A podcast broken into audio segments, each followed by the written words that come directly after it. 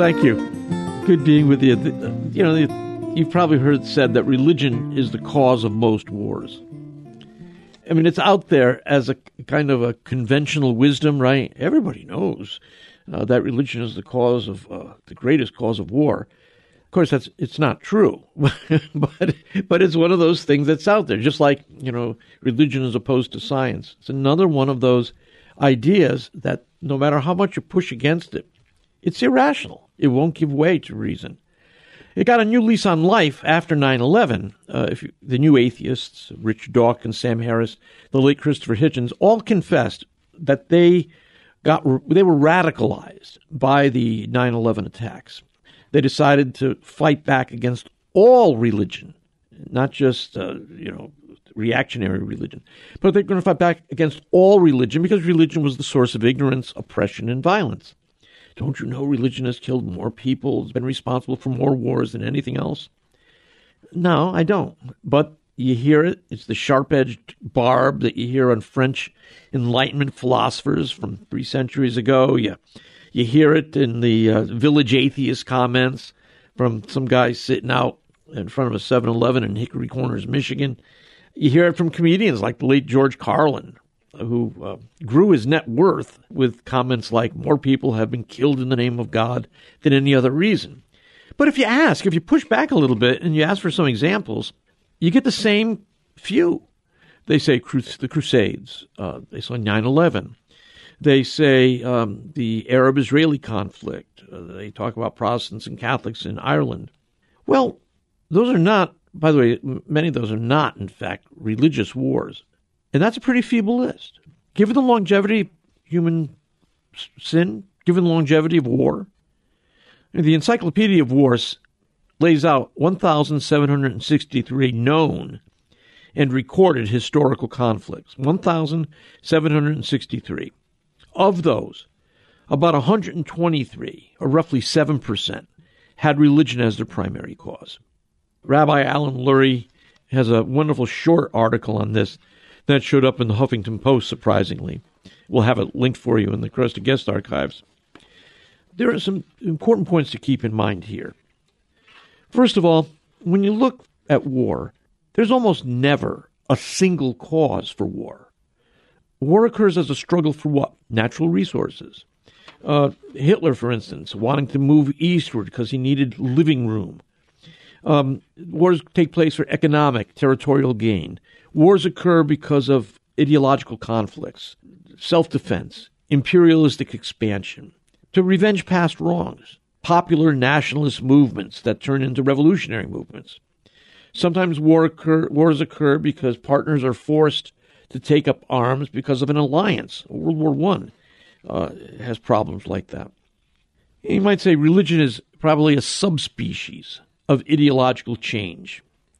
But if you want to get an idea of how complex wars are uh, when you try to trace their, their causes, think of the, the American Civil War.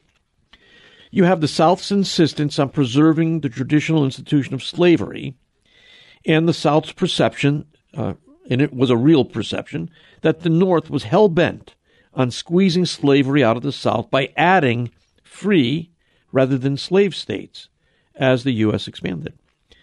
There's also the conflict over what it means to be a United States. How sovereign are the individual states? How much authority should be given to Washington, D.C.? There's even a theological conflict that splits the major Protestant denominations apart during the period of the Civil War. The South tended to interpret the Bible more conservatively, with an eye to preserving existing arrangements and institutions. The North, the churches in the North tended to favor biblical texts that were pushing reform and social change. Um, so that's one of the problems of trying to claim that religion is the cause of most wars wars almost never have a single cause. There's another problem. There's no single definition for religion. Those who study comparative religions don't believe that religion has a single, unchanging, violent essence. What's most clear is that religions are not one, that they're contradictory, they define themselves differently. Religion has no permanent essence uh, never mind a violent essence, You can look at Stephen Prothero's book, God is Not One The Eight Rival Religions That, rule, that Run the World. So there's no single uh, uh, definition of religion. There's n- it's very rare to have a single cause for war.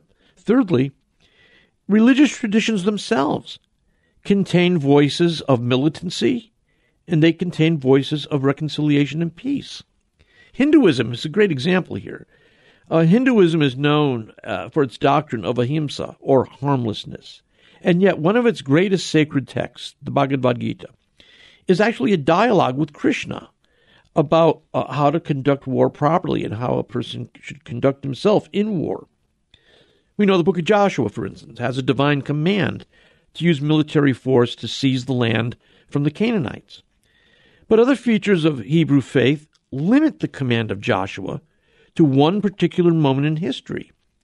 It was not a, a, an ethical command that needed to be repeated time and again.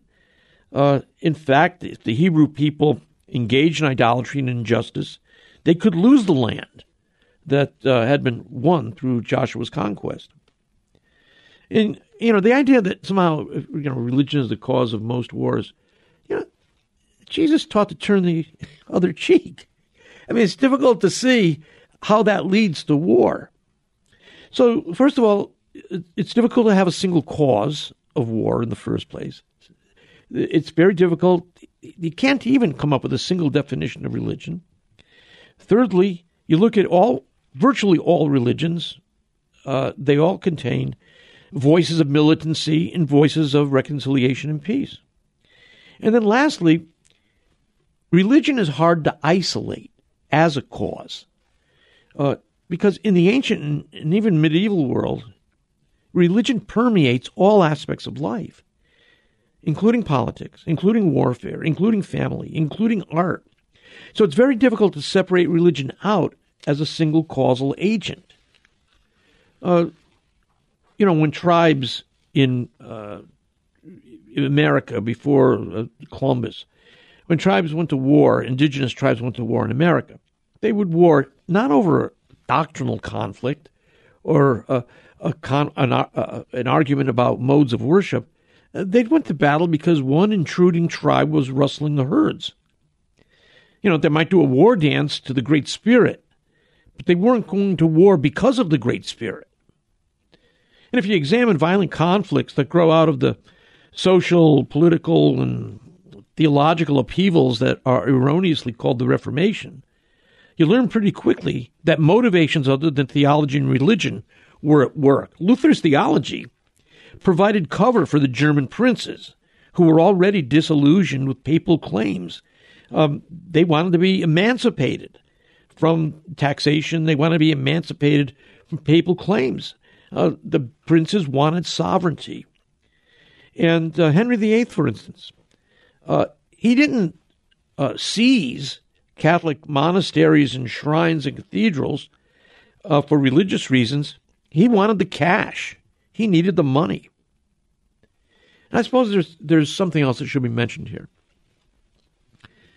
This idea that religion is the cause of most wars becomes a, a useless claim it's a false claim, but it's also useless because, as I pointed out, there's rarely a single cause for war. Uh, that religion, there's no single definition for religion, so you're not even sure what you're dealing with. You look at religious traditions, thirdly, and they have voices of militancy and voices of reconciliation and peace. And then religion is hard to isolate as a cause of war because throughout most of human history, religion permeated every area of life. But guess what? In the modern age, after industrialization, the rise of secularization, the rise of modernity, that's when we can see what causes uh, conflict. Because religion gets pushed to the sidelines of life. And what's happened? In the modern era, secularistic ideologies like communism, Stalin, slaughters anywhere from 20 to 60 million in the name of the revolution. Mao Zedong, revolution, sheds even more blood than Stalin. World War II killed about 75 million, mostly non combatants. Uh, Hitler uh, eliminates tries to eliminate the Jewish people, kills six million Jews. Look, there are no comparable atrocities in the ancient world, which was more overtly religion than the world of Stalin, the world of Mao, and the world of Hitler. You know, when I argued uh, to the late atheist writer Christopher Hitchens that atheist ideology had killed vastly more people than historic religions, he claimed he had nowhere to go. He claimed then that these secular ideologies were really religions after all. So uh, when I argued that Martin Luther King Jr.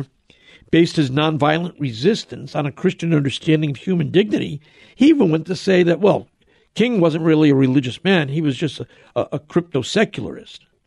So, so with this particular uh, atheist, it was heads I win, tails you lose.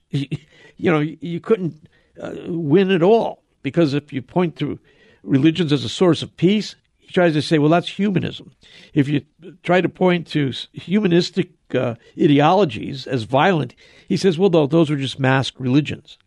Thankfully, uh, over the last uh, 25 years, there have been a number of scholars who have really gone after this uh, canard that religion is the source of the world's wars. And uh, Karen Armstrong, who's a comparative religion scholar, former nun, uh, a theological liberal, to be honest, has written, though, a helpful book in this area Fields of Blood Religion and the History of Violence. And there's also the great work of uh, celebrated British historian Michael Burleigh, uh, who I understand is a Catholic. Uh, I've never interviewed him, but uh, I've seen that uh, said of him. He founded a journal called Totalitarian Movements and Political Religions. He's best known for his work on Nazi Germany, but he also put together a trilogy of studies uh, dealing with religion, politics, and uh, the first in it was um, the first in it was uh, his book called The Third Reich: A New History. The next one, though, is called Earthly Powers: The Clash of Religion and Politics in Europe after the French Revolution to the Great War. And then I had a third one, Sacred Causes: Religion and Politics from the European Dictators to Al Qaeda. Um, he demonstrates that you know these secular ideologies are founded on an almost unimaginable demonic willfulness with a monstrous disregard for charity and reason.